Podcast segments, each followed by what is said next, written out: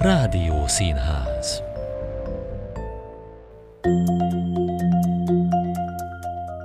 Üdvözlöm Önöket, Völgyi Tóth Zsuzsa vagyok. A Kossuth Rádió műsorából a Rádió Színházból hallhatnak válogatást hétről hétre a Spotify-on. Ha kedvet kaptak a hangjátékainkhoz, hallgassák a Kossuth Rádiót is. Várom ott is Önöket a Rádió Színházban. Az úr a pokolban is úr, így szól a régi mondás. Hogy az úriember minden helyzetben úriember, az pedig kiderül a következő történetből, Szépernő csodálatos írói zsenie által. Az archív felvételen közreműködik Dégi István, Raksányi Gellért és Vallai Péter.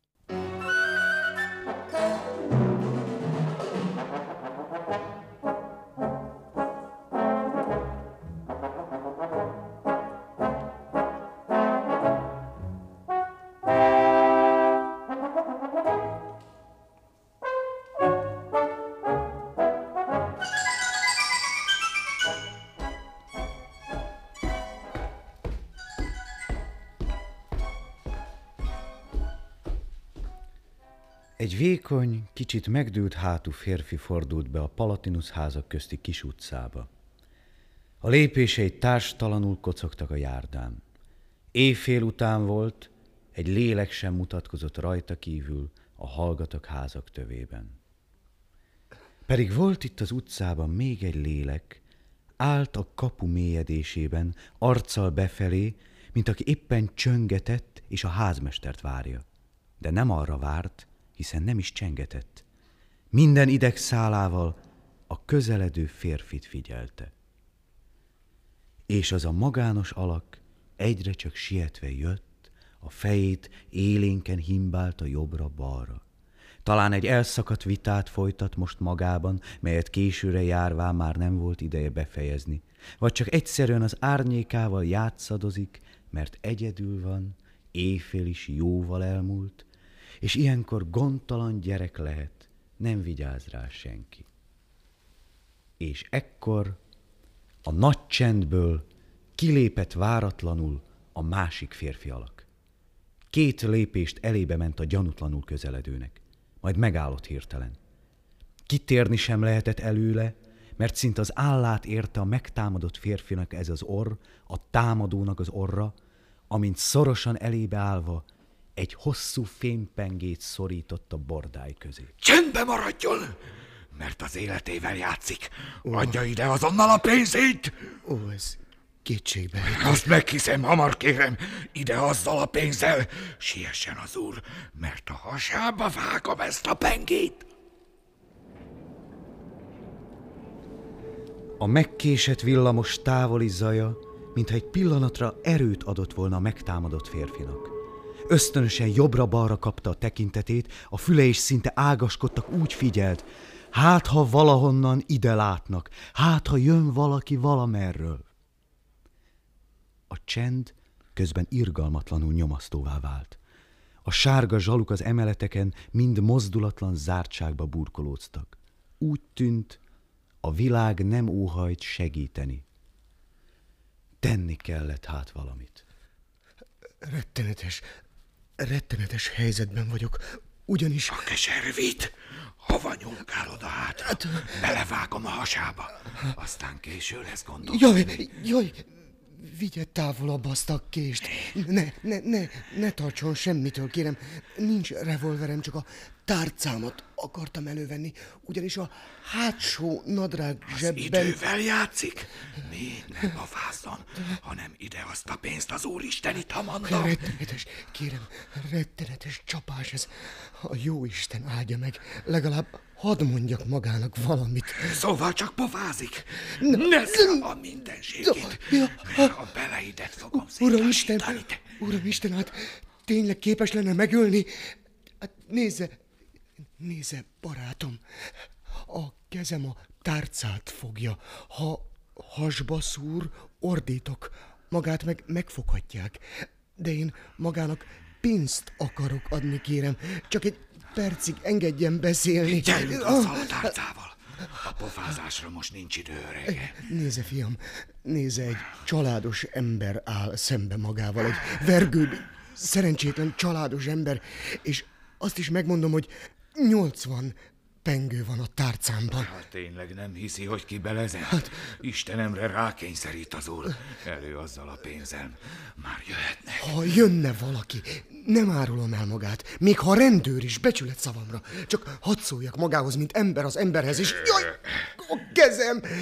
Ne, ne ráncigáljon már, az Isten áldja meg, hát mondtam, hogy fogom a pénztárcámat. Hallod már ide végre, a magasságos hát engem, engem holnap végrehajtanak. Ezt a 80 pengőt a legpokolibb harccal szedtem össze ma.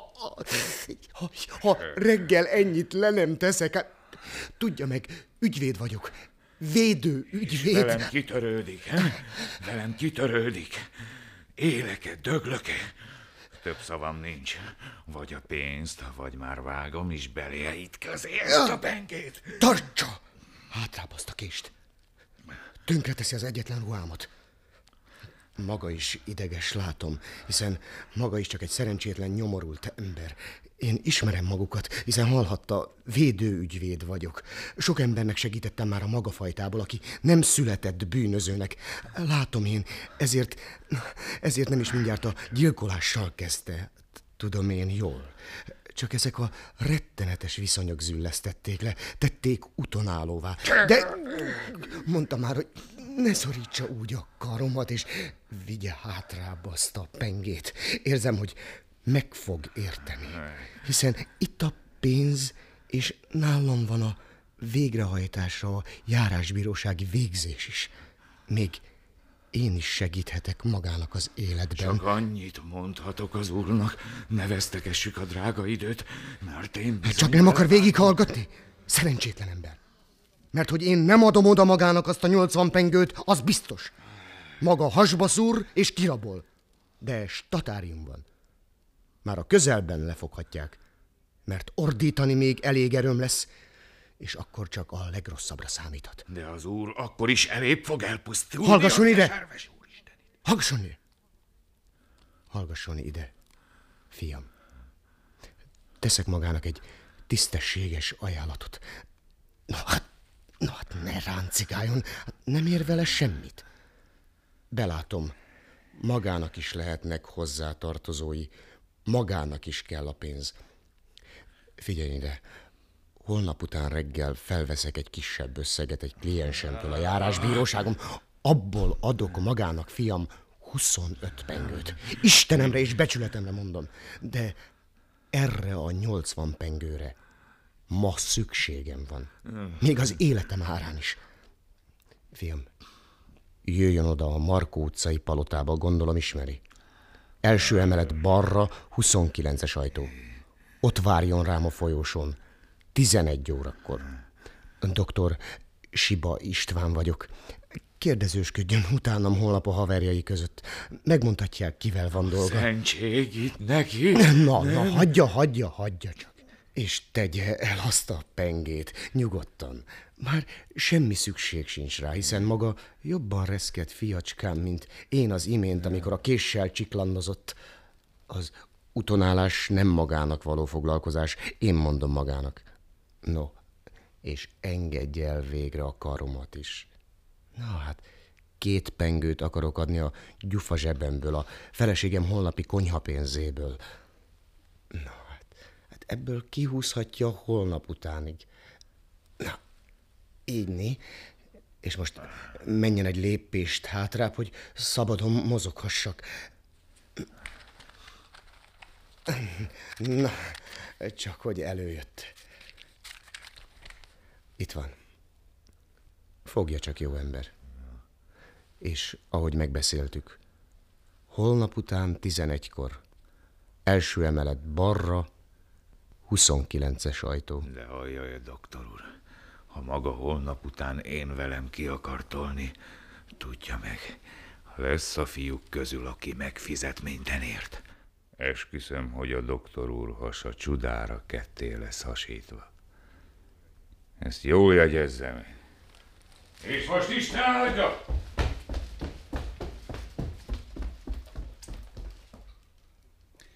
És a vakmerőt támadó harmadnap valóban ott volt a járásbírósági folyosón, pontban 11 órakor, közel a 29-es ajtóhoz.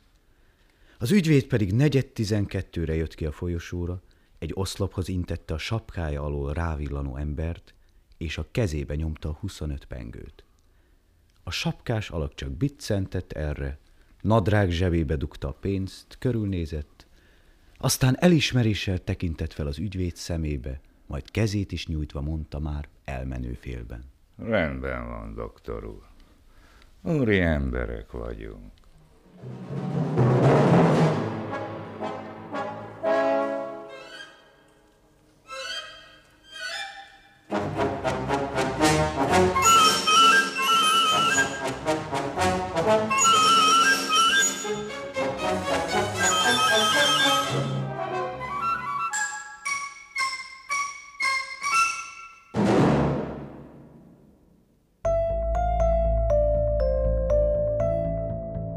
Rádió Színház